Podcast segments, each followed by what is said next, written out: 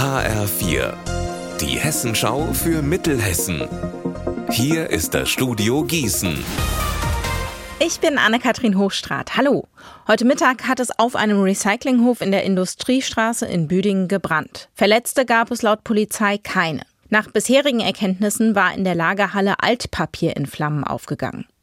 Zwischenzeitlich hatte sich starker Rauch gebildet, deswegen sollten Anwohner Türen und Fenster geschlossen halten. Die Feuerwehr hatte das Feuer schnell unter Kontrolle.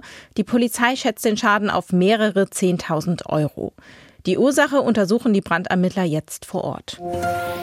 Die Tour der Hoffnung steht in den Startlöchern. Ende Juli sind wieder rund 160 Fahrradfahrerinnen und Fahrradfahrer drei Tage lang unterwegs. Sie sammeln Spenden für krebskranke Kinder. In diesem Jahr bereits zum 40. Mal.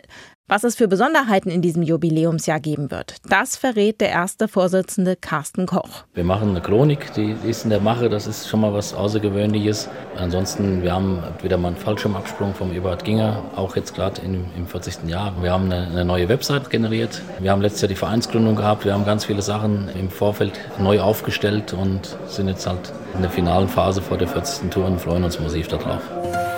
Polizist, Jurist, Schauspieler und jetzt für seinen ersten Film Regisseur.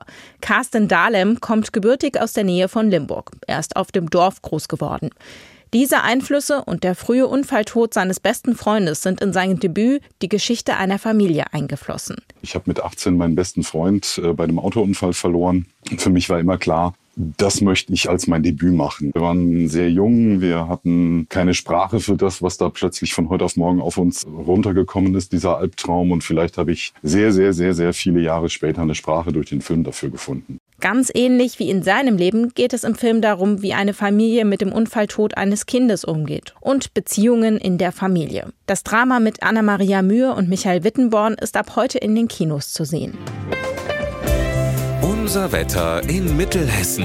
Die Junisäune zeigt sich heute wieder recht ausgiebig. Es ist und bleibt trocken bei 25 Grad in Wallmünster und 24 Grad in Hirzenheim.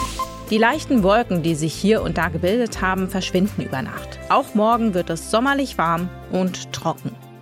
Ihr Wetter und alles, was bei Ihnen passiert, zuverlässig in der Hessenschau für Ihre Region und auf hessenschau.de.